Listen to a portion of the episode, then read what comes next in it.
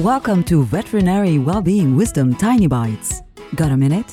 Get a tiny bite of well-being wisdom that'll help you thrive. Here's your host, citizen scientist in neurology, neuroplasticity, and positive psychology, and program director for the Center for Workplace Happiness, Sandy Weaver. Are you feeling boxed in by life, or maybe like you're tethered to something when all you really want to do is just be free? Here's the weird thing.